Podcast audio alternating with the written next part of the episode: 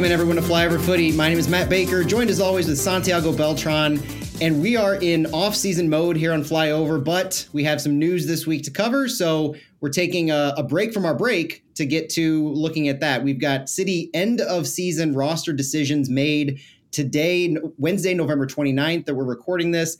Santi, how you going, and how's the off-season treating you? Hey, doing great, Matt. I've been uh, out of town the last few days, so a little disconnected with what's going on. But uh, I saw, happened to see the news today, and we were thinking, hey, it's probably gonna be like late Thursday or maybe Friday, so no pod this week. But obviously, with the announcement, we had to uh, change our plans and uh, do a podcast tonight. On a Wednesday, we're recording. It's it's different from our usual Thursday. It's earlier than we were going to do. I think we were planning on uh, doing one or two between Christmas, but what? Why not? You know, it, it's a perfect time to talk about this.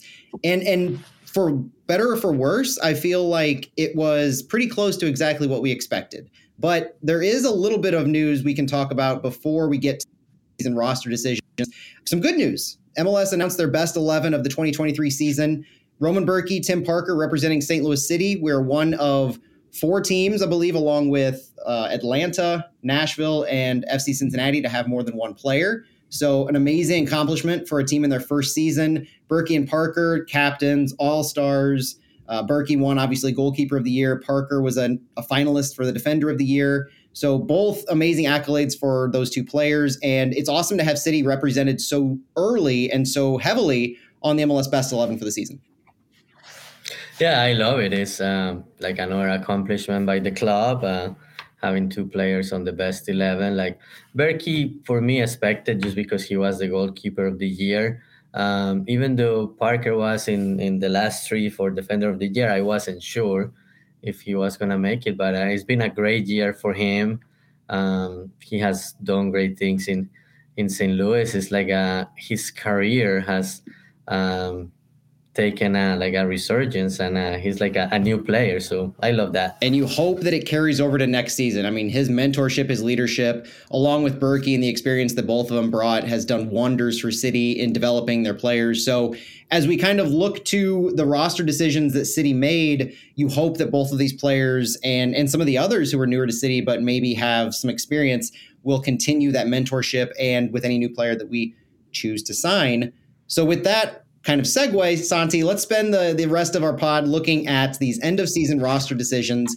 The press release City put out today, let's start with that. St. Louis City SC has announced their end of season moves. The club has exercised the options of eight players, meaning they've picked up the club options, which let's let's level set. Most MLS contracts, like we talked about on our previous episode, have an option that the club can choose to to pick up or decline at the end of their contract. So most most contracts are standard with an option year for the club at the end.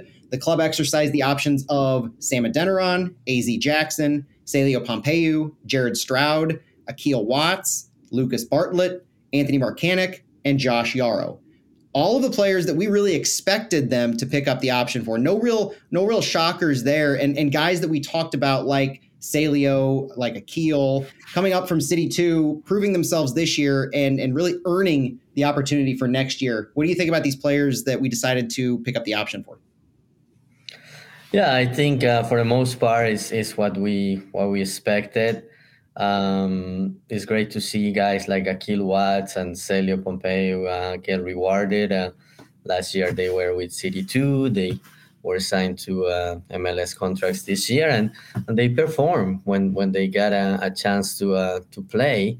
So um, I really like that. Uh, I know on our last episode we weren't sure about uh, Josh Yaro's uh, contract situation, but now we we know there was a club option that was picked up, which is also great. I'm happy to see him um, coming back for another year. He uh, is one of those players that had to wait a long time to uh, to get some significant minutes, and and he took advantage of those when he got them, and and he was able to to get a few stars, even started in playoffs. So uh, so it's great to see that, and and yeah, some some guys um, that didn't get their option picked up or were out were out of contract. Um, I, I just go back to uh, what what Jake Nerwinski said uh, on the end of the year media availability. Like, yeah, this is a great group, but uh, we know that this is a business and some guys uh, will not be back. And and yeah, like uh, if the club is going to uh, look for other players to fill some positions, he has to um, release some of those roster spots because we know those are not unlimited like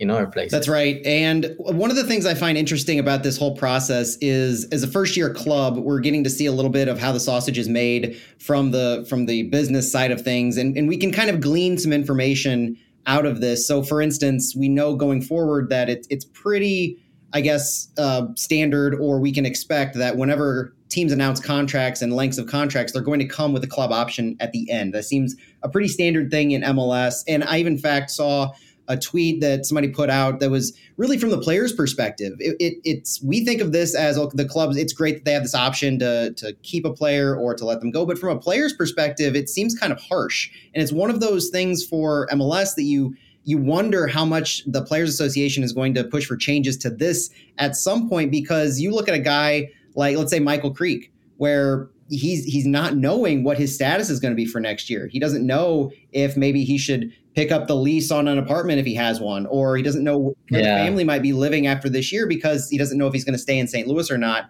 You wonder how early the club communicated to the players because it really does seem like kind of a, a, a tough situation to be in if you're a player.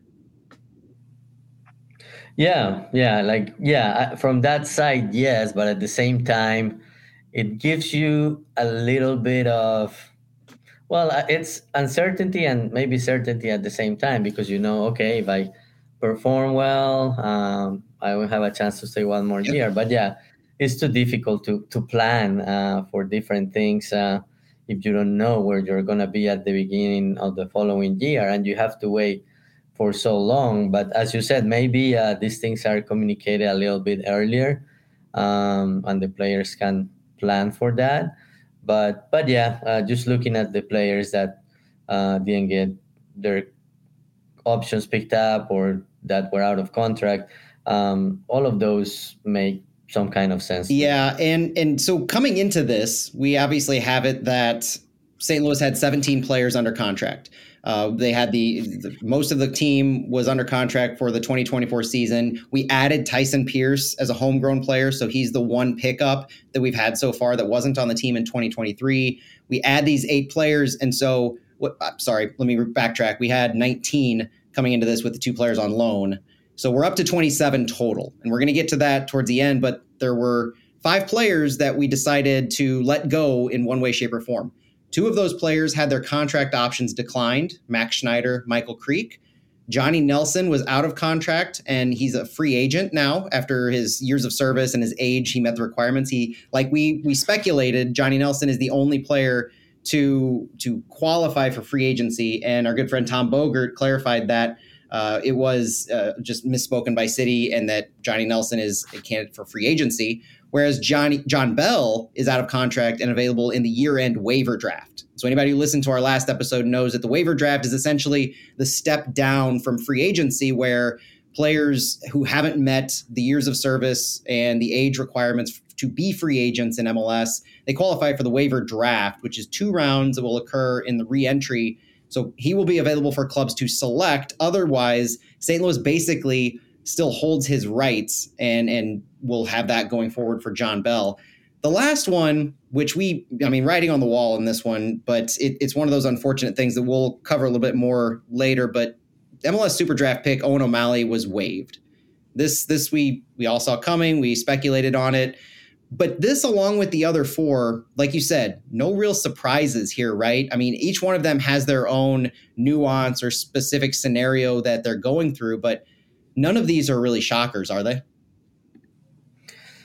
No, uh, maybe out of that group, maybe Michael Creek. Um, and I know we're going to talk a little bit more about mm-hmm. him uh, once we start going into the details for each player. But um, it just, um, to me, was unexpected just because he had been um, the third option for, for goalkeeper. So it will be interesting uh, what direction the close the club goes. Uh, mm-hmm. Do they want a more experienced uh, goalkeeper, or maybe they want to start developing the goalkeeper of the future? Very good points. Let's start it with Johnny Nelson because Santi, I, I guess this could be one of those things that we we try to do regularly every single year as far as how we look at this. But uh, if, if anybody follows STL Soccer Tracker on Twitter, they know that St. Louis loves their players, not just the players who are currently playing for us in one way, shape, or form, but players who have played and move on to other ventures. Uh, God bless Brian Simpson for running that and trying to keep track of this going forward. But we're going to give each one of these players their due. It's the first time we've had players for City play and depart, so we want to recognize each one of them for what their contributions, what their performances were this year and before for some of the for Michael Creek in particular, Max Schneider as well, and and wish them well going forward. So looking at each one of these players and what we're basically losing that they brought to us this past year, starting with Johnny Nelson. He was selected fourth by St. Louis City in their 2022 expansion draft. He started the 2023 season as City's starting left back. He beat out Selmir Pidro in the preseason. It was it was one of those where we didn't we assumed Pidro would start. Nelson surprised us and he kept it going. He appeared in 18 total matches for City, starting 15 of them in all competitions, one of them being a Leagues Cup match against the Columbus Crew. He had one official assist on the season, but I recall multiple balls going off of the other players and his services to Klauss. Yeah. You know, he he should have had uh, meaningfully he had more than one assist, but one official assist. Um, Nelson's last start and appearance for City in MLS play came on July 12th in a 3-0 midweek loss to LAFC. Before that, he wasn't really a regular starter ever since losing his spot to Kyle Hiebert, converted center back, back on May 20th against Sporting KC. So Nelson starts the year he he's a part of that historic five wins to start the year. Klauss goes down against Colorado. A couple games later, Nelson is replaced as left back, and things just never really look back for for St. Louis as far as the left back position. And he and Nelson really never found his way back into that starting eleven regularly.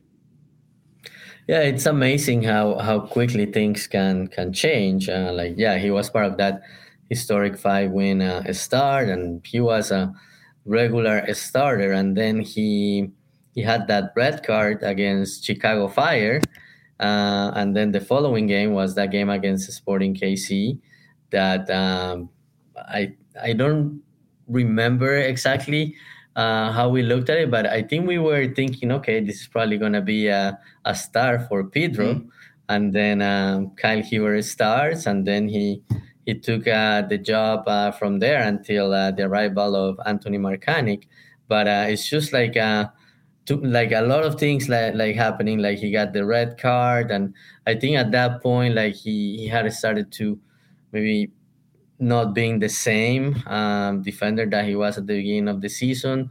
So um, and then Kyle Hiebert performed well against Sporting KC and and took the job, and that was kind of of the end uh, for Nelson. Then Anthony Markanich came, so I think the the writing on the wall was was there. Yeah, when Lutz was honest about Markanich coming in as a, a design backup at a left back position, and you had Hiebert had, having started a, a, few months by that point, it was pretty clear that Nelson had lost his spot on the depth chart, and Pidro was just nowhere to be seen. But it, the red card's an interesting call out because I honestly had forgotten about that. But it, it paints a little bit of a narrative. I was more thinking about it from the perspective of tactics, where Kyle Hiebert, much more defensive minded. You need to shore up that spot. You can't give up the space and the and the opportunities on our left side. And then just at that point, we had been without Klauss for a few games. We were just trying to get back into a rhythm, trying to get back into our winning ways. And it was the same scenario that we eventually saw multiple places in the roster where you give a guy a chance in a position, the team wins with him, and you don't change it. And and I think Nelson, to me, I was always viewing him as just a victim of the, that kind of a circumstance where he didn't really do anything overly bad, red card notwithstanding, to warrant just being benched. It's just circumstances of we went a different direction and it started working. And so then you eventually go to pulling in Markanich. And when you pull in Markanich and you bring him in, there was pretty pretty clearly something going on that long term you didn't really see a spot for Nelson, and now we have it confirmed. Yeah, yeah, but the, the, when he started at the beginning of the season, he he did well, and as you said, had one official assist, but he uh, participated in other goals. Uh, but yeah, it's just one of those things. Um, it's a business, and now he's a a free agent. Uh, we, we joke around with uh, our only free free agent, uh, I'm sure another team uh, will pick him up. One thing has to be said though is regardless of how his tenure with City ended up, and the fact that he didn't see any any starts or match time since Leagues Cup and MLS play since July 12th. Nelson was a part of that historic five five wins to start the season, mm-hmm. and, and mm-hmm. we've talked multiple times about how if it wasn't for that start, the season would have looked vastly different in a lot of ways. Could be could have definitely impacted uh, playoff just the the possibility of being in the playoffs, definitely wouldn't have ended first in the West. So the contributions to Nelson and how we look back on his time with City really, to me, are viewed in a, a, much more positive light than we probably are right now, just because of what he mm-hmm. did to start us off. And, and the things that nobody's going to be forgetting about how this season started. Nelson was a huge part of that. Yeah, yeah, he was a big contributor uh, during that uh, initial stretch of 10, 15 games. Uh, but yeah, just um, as I said, things can change quickly in, in, soccer, and the way the team was playing with when Kyle Hiebert uh, replaced Nelson, they won a few games in a row, and, and that was the end of it for Nelson. Pivoting to his expansion draft mate, selected third by City in the 2022 expansion draft was John Bell. This one was confounding throughout the season. This was one that we never really understood the the logic or the thought process for for huge portions of the season. Like we thought something might have been going on. We found out eventually that there had been injuries picked up. So you know, we talked earlier in the season. Bell had an injury coming into the season that he picked up. Uh, he he had some. Uh, I call it an injury. Remember the uh, the frostbite? frostbite on his foot and the cryo chamber. That was unfortunate and just bizarre. Yeah. But Bell's one of those players who never really cracked through in any meaningful way. He appeared in only three matches for St. Louis, two of them against the aforementioned LAFC in that 3 0 loss, as well as a starting against Minnesota United late in the year, September 23rd, a 2 1 away victory. That I mean, that was a that was just a fun match to see St. Louis pull one out, and Bell was a huge part of that. His first match day roster, though, didn't come until two months into the season. So injury, mm. we signed Lucas Bartlett. We saw the depth chart start to play out. Bell didn't make the game day roster until two months into the season. It was a 1 1 draw against Colorado. We just talked about the Klauss game where he was injured. And he didn't appear in the match, but that was the first time he was on the roster. If that didn't tell us enough, he, that he didn't make the starting 11 in an early U.S. Open Cup rotated lineup against Union Omaha. That was the shocker to me early in the season yeah. where we really saw the depth chart play out where you're looking at Lucas Bartlett, Josh Yaro, Kyle Hiebert being well ahead of Bell in the in the, the depth chart, whether it's injury related or not.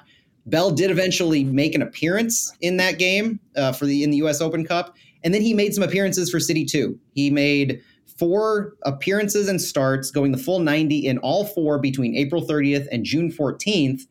And then minus that appearance against Minnesota, he really didn't feature in much at that point. So Bell being given uh, declining an op- option there, being given uh, his opportunity to go to waivers.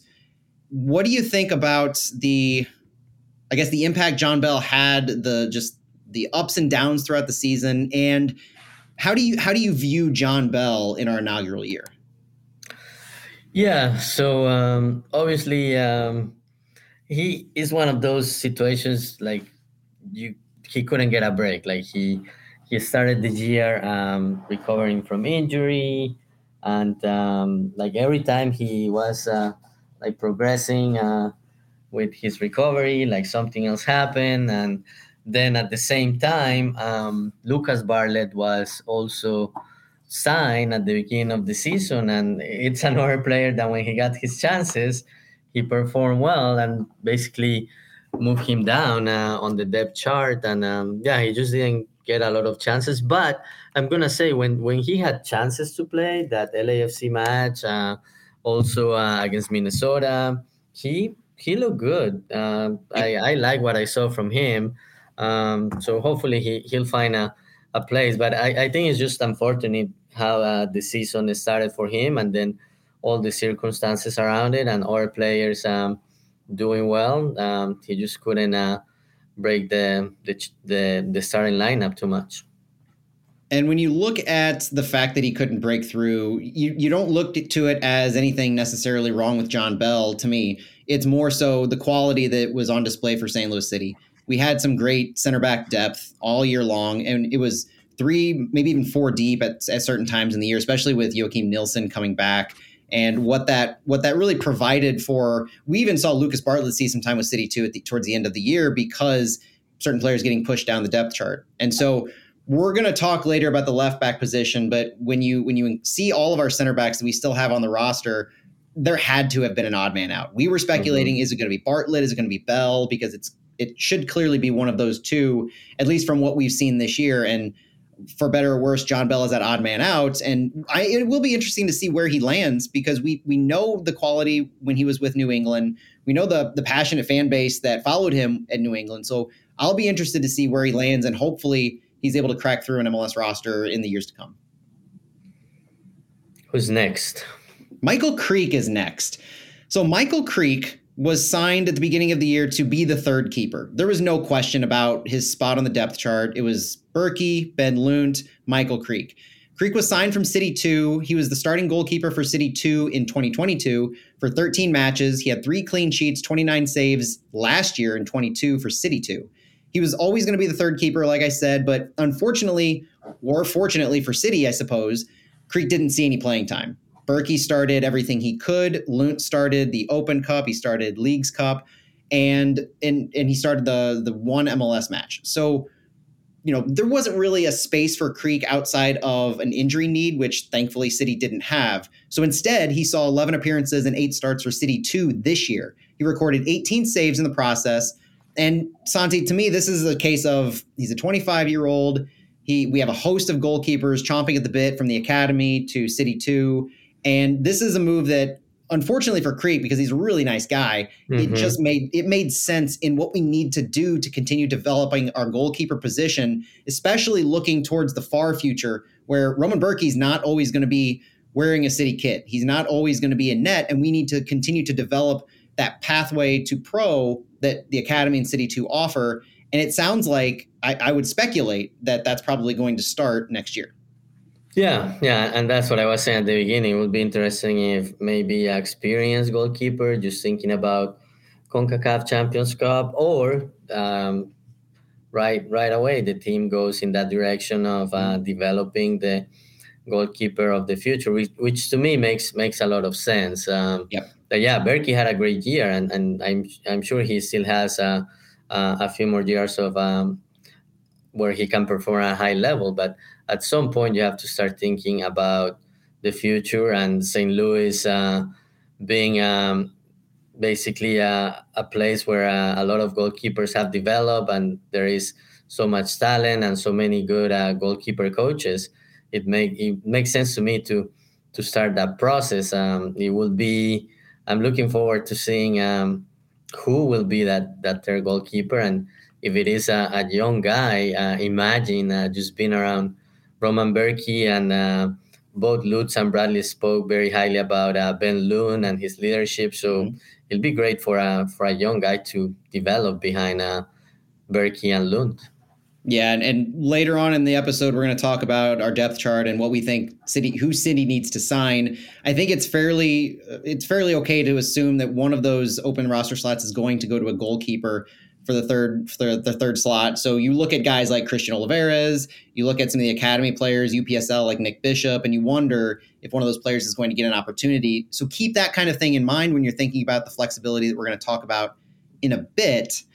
And one player who, yes, we we definitely uh, were excited about him coming into the year, but had their option declined was Max Schneider, the other player along with Creek who had their option declined.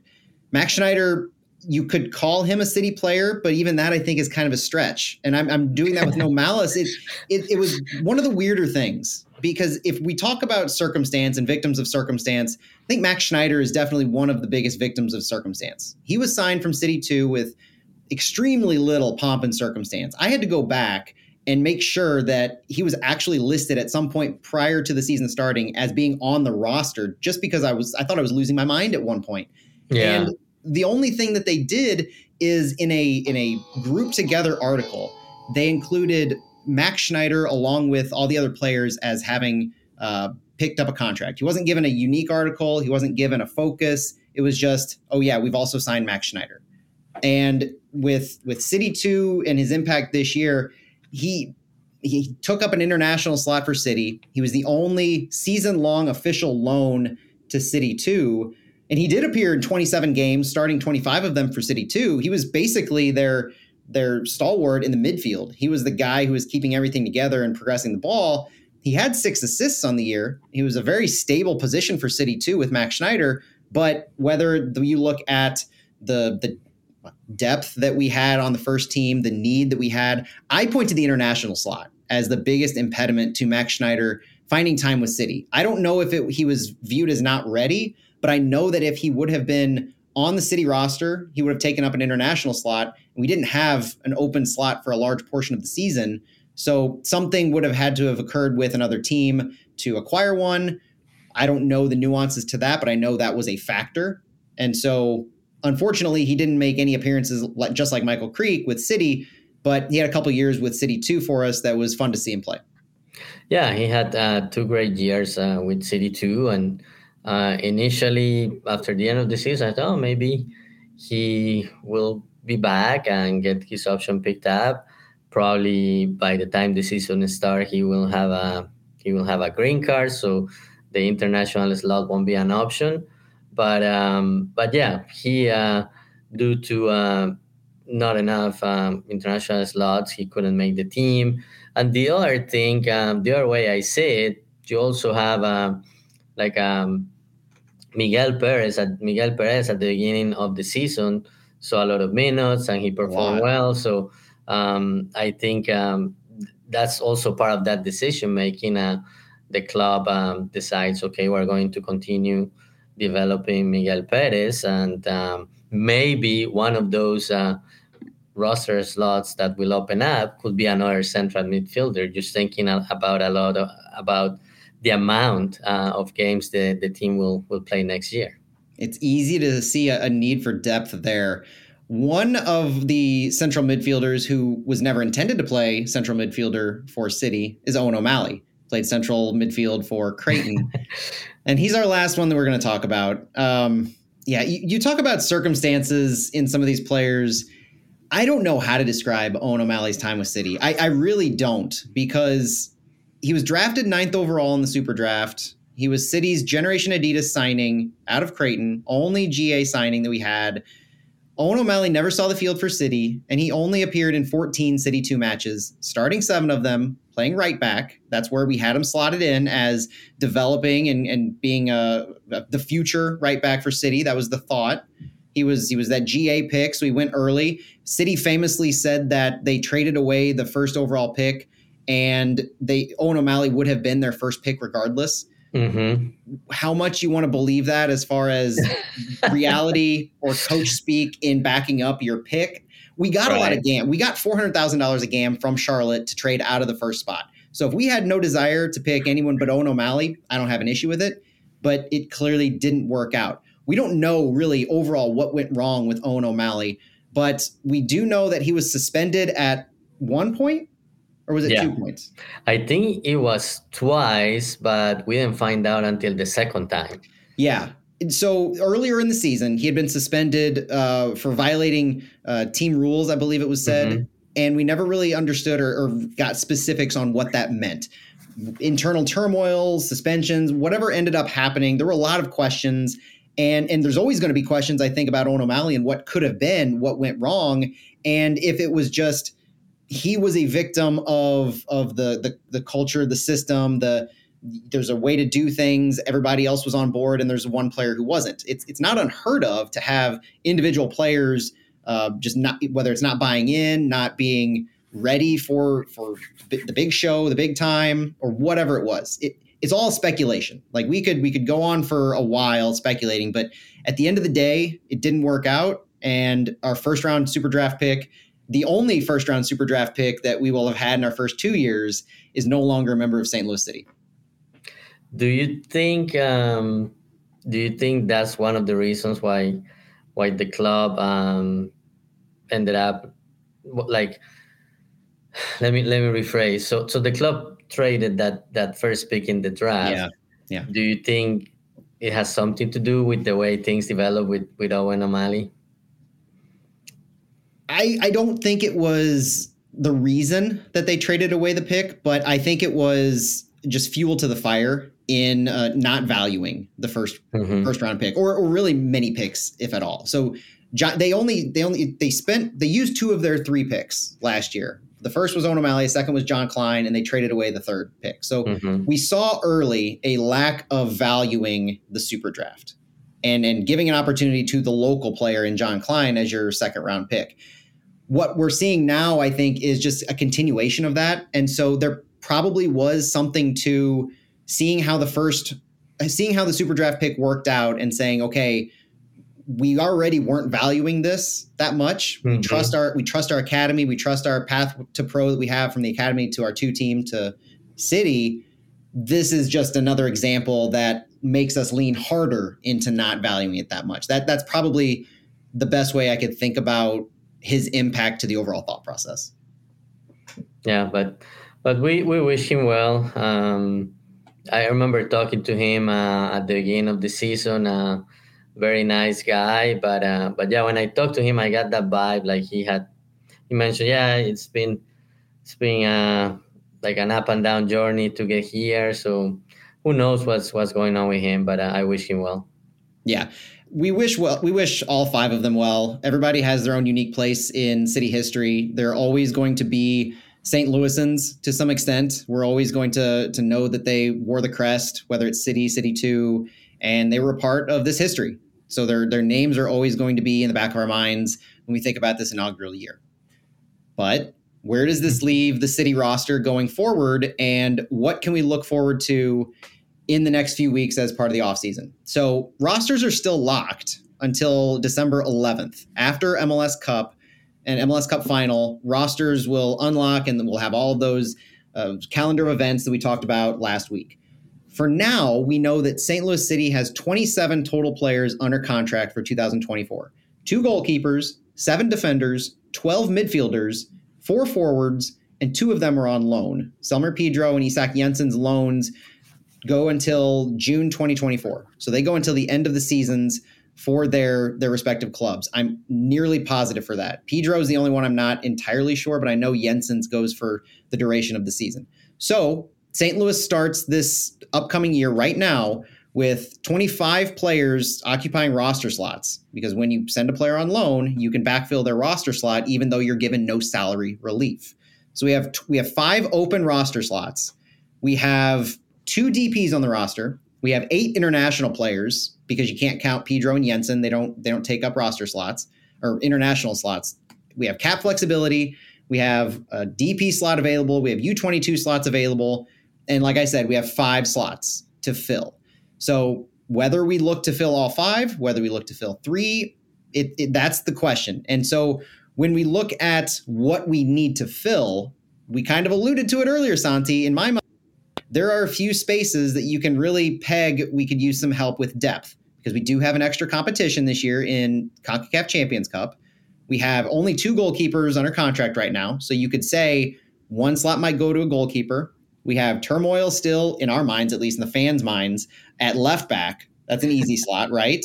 We yeah. have we mentioned central midfield. So when you look at the the depth chart as it stands now, knowing that we have so much stability and familiarity existing, and really every single starter is returning. Yeah. Where do you see where do you see some needs for City? Well, it's more it's more that depth depth piece. Uh, and just thinking about the competitions and you start the season earlier than than last year with CONCACAF Champions Cup and and um, yeah uh, you you you you don't ever wish for um, anybody to to get injured but it's part of it's part of the season it's part of, of um, what happens with the team. So uh, it'll be good to to have some depth and uh, some ways to uh, rotate the lineup uh, because you will have to to start rotating early because you have CONCACAF Champions Cup and then a few weeks later you start the season. And if you advance to the second round of CONCACAF Champions Cup that's another set of games. Um, so yeah I think the, the the ones we have already talked about left back um, center midfielder um, I'm not sure if uh, either another striker or maybe another offensive midfielder. But um, there are uh, five spots. Uh, the question is do they go and take care of the five, knowing that in June, when the loans for Pidro and Jensen expire, they're going to have to figure out what to do with them, or maybe just do something more conservative, like um, what they did uh, last year, that they didn't occupy the 30 roster mm-hmm. slots mm-hmm. uh, at the beginning of the season and keep something uh, for mid-year for when the transfer window opens. Uh, but yeah, I think the usual positions that we have been discussing will be the ones that will get filled. I honestly would be shocked if we signed five players between now and the start of the season. Mm-hmm. It, it, doesn't fit the few things that we heard Lutz talk about last year, dating back to this time last year when he talked about keeping flexibility open. He, he yeah. acquired more international slots than we used, so he would have one available season that he spent on Knut Thorson. When when you look at the the fact that we have three legitimate open roster slots, along with those two that are on loan, I do look for a goalkeeper potentially I look for a left back and and center mid. Those are my three, I guess, mm-hmm. priorities. Goalkeeper's not really a priority, but you know, I think there's an opportunity for one of the academy or, or maybe Oliveras to step up and I think get a city contract. Um, the only alternative would be you run with two goalkeepers and then you bring up a short-term loan if you need to for, for Oliveras at City Two. Uh, there are mechanisms, so if you need him in a pinch for U.S. Open Cup or something, you can bring him up without occupying a slot. So that's an avenue for goalkeeper. I would like to see that used because I think it would keep an, uh, a roster slot from being used on a third keeper that just kind of. It, it's not Michael Creek that went to waste, but that roster slot went to waste because it was never used and never really needed. You can always bring him up if you keep an open roster slot just in case with an eye towards the summer transfer window. But if you need to, you can fill it. It's that kind of thing. So can you only have two? Is I, for some reason I thought it was a the short term loans. No, two um, two goalkeepers on the roster. Is is that an option to only have two? It, I think it's an option. There was a I want to say Leagues Cup had a rule where you had to have three keepers. Uh, that, I, that, that's probably what I'm thinking about. Yeah, there was a rule at one point that you had to have, roster three keepers, but I do think there was uh, we had like a 40 man roster basically for that. Remember, we had Johnny Klein was yes. listed. Was, that was a little wild of a, a situation. But if we if we look at the biggest needs, left back and center mid are mine. Uh, left back because you're looking at two options with the people you have on your roster right now. You're looking at Kyle Hiebert remaining your starting left back, which is something that I think would concern right now. Like you would have to tell Kyle, we want you to be our starting left back so he can work on developing himself in the offseason further towards that position. Otherwise, it's Anthony Markanich, who Lutz was honest about bringing him in as a backup and saying he surprised us, he earned his spot. And so you're saying if Markanich, is, if you're comfortable with Markanich as your starting left back, you've seen enough over the past uh, back half of the season and in the offseason to be comfortable with him as your starting left back. There's a lot of assumptions that and trust that putting in the club that they've seen what they need to see out of those two players to be successful if you're not going to sign another one. Personally, I would like to see a high caliber player who can both be a left wing back as well as a left back, uh, not unlike Akil Watts, but higher of a caliber, right? So so more seasoned, and I think more experience. More experience, yes. Took the words right out of my mouth. Center mid is a position that I think is it's going to depend on how comfortable you are with Miguel Perez and Tyson Pearce. Because right now, looking at depth charts, you can say Indiana Vassilev is, is a player you can slot in there. You can say Akil Watts is a player you can slot in there. But really, it's Löwen, it's Blom, and it's Miguel Perez. Tyson Pearce just starting, if he follows the same mold as Caden Glover or you know a non-injury related Miguel Perez, you're going to give Tyson Pearce time with City 2. You're going to let him develop a little more slowly, hopefully not having to pull him in like you did Miguel Perez. That's why I want to see another central defense central defensive midfielder I think there's an opportunity early in the season, even if Löwen and Blom are healthy, you're going to need to spell them. They cannot play every match for competitions. It's not going to work. We saw Blom have issues with heat. We saw a lot of Löwen tiring or being played differently at the end of the season. that's not sustainable to have that group. I think as the the central midfielder. So that's a that's a need and something that I think has to has to occur. So those two positions. That's two of the three to me.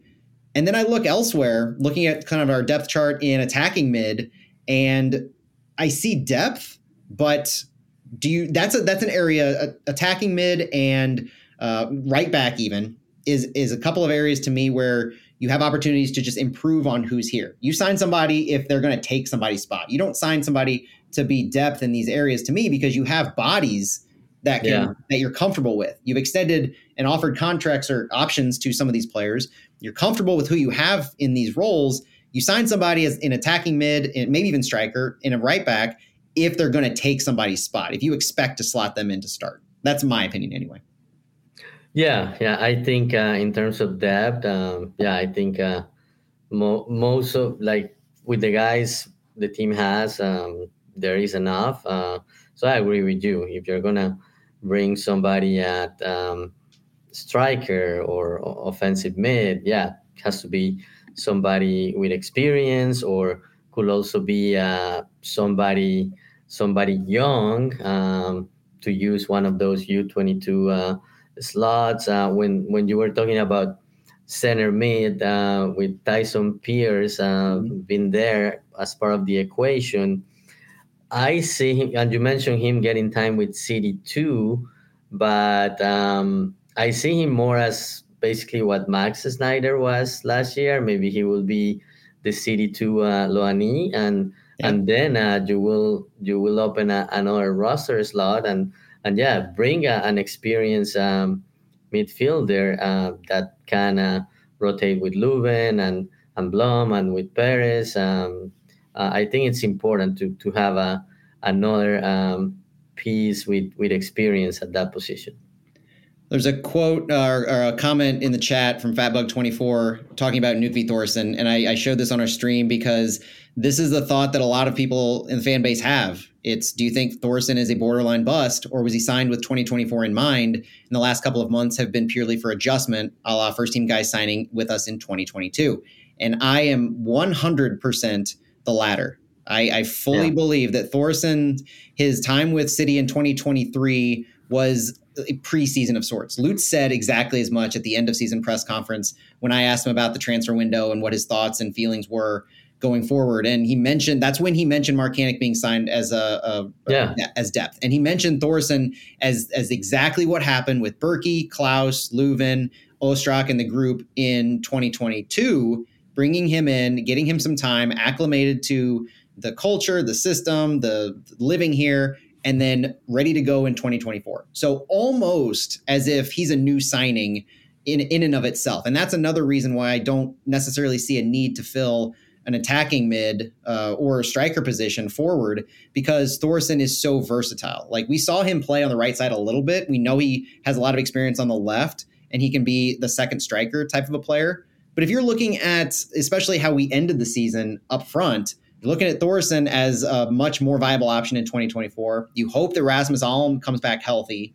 You have a full a fully healthy Klauss. Like all these pieces that you were kind of piecemealing together throughout the season you want them to be rested. You want them to be ready to go. These these are frontline guys who are game changers, and that's that's one of the reasons why you can look to players like Jared Stroud, to Celio Pompeu, even Nico Gioacchini, Sam Adeniran as depth to those guys. They can step up. They can make second half.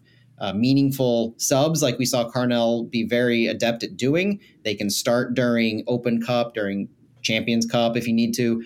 But th- those guys, along with the frontline starters of Thorson potentially, Alm, Klauss, and and whoever takes the role of the number ten, I think that that's where you have your nucleus of attackers, and then the depth that we brought back is enough to handle the the myriad of competitions that we had. Yeah, all Chris Gebhardt in the chat says Alm is so important. He was a big miss at the end of the year. Could not agree more. Rasmus Alm yeah. is a game changer. We talked about his impact throughout the season, along with Njabulo Blom, in the record that City had when they appeared night and day without them. They are so incredibly key. And it's it's not I'm not going to use the Cardinals euphemism of they're like new signings, even though I think I did with Thorson, but that's kind of how it, it, it will be. A full season of those players, markedly different than what we saw without them in 2023. But the like you said, you know, we don't need to beat a dead horse, but left back, center mid, and and I've heard right back. Uh, people comment about right back where you have Jake Nerwinski, you have Akil Watts, and I get the that's a right back's a perfect example of if you can find a player on the market, whether it's through free agency, through the waiver draft, reentry, through an international spot, if you can find a right back that is head and shoulders above what we currently have, sure, go for it, sign it. I'm always all for improving certain positions and getting better players at each one of our positions, but if you're if you're just going to sign a guy for depth to compete against those two, I don't really see the full value in that. Yeah, and it might as well be one of those you run with with Akil Watts and Jake Nerwinski at the beginning of the season, and maybe uh, when the summer transfer window opens, if you see that that there is still a need there and they are not giving the team uh, what what you expected, uh, maybe then you can go and and find a, a right back that can fight with that can compete for that job or take the job right away. But but yeah, as you said, it needs to be uh, somebody who uh, will make impact right away. In either case, at the beginning of the season or mid-season. I think the last thought I have on what we can look forward to and what we need to look for for signings is how much our homegrowns are going to be forecasted to see playing time in 2024 is going to directly inform some of the moves we make. Center mid, we talked about Tyson Pearce being under contract now, a second season for Miguel Perez. Caden Glover is our fourth striker, and so there's there's depth there. How much time he's going to see? The moves we make or the lack thereof needs to keep in mind the fact that we do have these homegrowns who didn't see really any time down the stretch for City. Perez only played the beginning of the season as much as he did because of injuries and and Njabulo Blom and things like that. So we needed we needed him at certain points in the season, and he was able to. He had an injury at the end of the season, and he was able to recover and get back and you, you want to keep in mind those three homegrowns when you think of the moves that we're making or that we won't make. And you can kind of read the tea leaves of what Lutz and Bradley Carnell have in mind for them based on that. But it all comes down to December 11th is when really everything starts to open after MLS Cup. Santi, we've got a couple weeks of this being everything to mull over and think about. Anything else you want to get out there? No, no. Um, and December 11 comes, and then uh, we're gonna continue getting some news because we'll probably start hearing about uh, rumors about possible signings or maybe announcements about signings. And then December 13, uh, we also get uh, the the the Concacaf Champions Cup uh, um, right.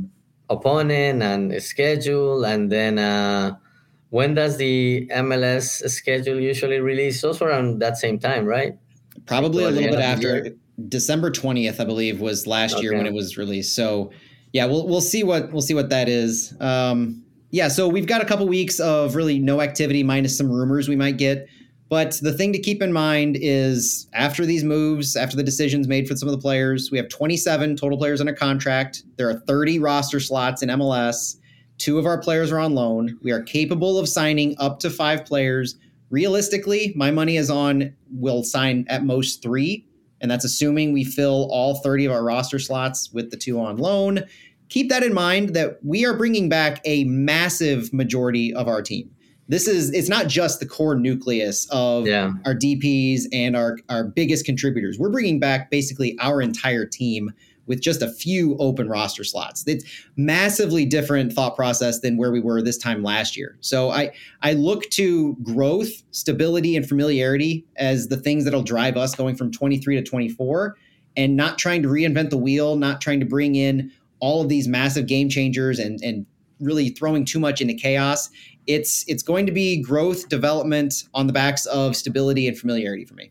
Yeah, one wild card uh, could be what happens uh, with a transfer for uh, Sam Adeniran or AZ Jackson. Uh, I think that that could be a wild card because um, you will need to uh, to basically two players that had impact uh, the second half of the season. So if one of them were to leave, um, either during the winter window or the summer window, um, that's another roster slot that will get released and another position that the team will need to replace. But uh, I guess we won't worry about that for now. But that's just a wild card. Wanted to call that out. It is. It's a good thing to call out because, especially with AZ Jackson and the interest that he's garnered, the fact that we exercise the option for both of those players means that this is their last year with City, unless one of two things happen: a new con, well, unless a new contract is extended to them and they sign one, or or they're sold. You know, those are the two things that I, I think are uh, the best outcomes for City, the organization, and for the players eh, from our perspective is either we we get news at some point of a new contract for them or we sell them because the alternative is we let them go on frees at the end mm, of their deals. No. Both of the players we know are too talented for that. That would be a massive missed opportunity for City. It will, yeah. So that would be disappointing. So that's another thing to keep in mind throughout this whole process and could drive the need to replace one or both of them in this long-term planning. So mm-hmm. a number 10, a striker, those are other options and, and when if and when we see those kinds of things happen, you can start to piece together this along with the other things we've talked about. Yeah. So yeah, now we we wait for news and um, we we're gonna have another episode at some point before Christmas, right? That's that's the plan. I'm sure. Yeah, we, we definitely will because that that week of December 11th when things start happening, plenty to talk about between the Concacaf Champions Cup. We'll be able to get some meaningful previewing going on for that. There'll likely be at least rumors to talk about. So we're guaranteed to do at least one more episode before Christmas. I promise you that. Uh, and more to come if if more news breaks. You know, we'll get together as soon as we can, just like we are now. Santi, thanks for getting together so quick to talk about this breakdown of our roster decisions for St. Louis City. It's been fun talking with you about it and hope you enjoy the holidays for until the next time we talk. And thank you to everybody for listening. Really appreciate you joining us as always. I've loved seeing the uh, Spotify wrapped stuff. Like you saw that yeah. where all the top city podcasts and people are, are, showing that. It's it's an honor and it's it's humbling. That's really cool. Yeah. Yeah. I, I love that. So keep those coming. I love seeing them. Super fun. Thank you so much for listening. I'm Matt Baker, Santiago Beltran. We're Flyover Footy. We'll talk to you later. Vamos City.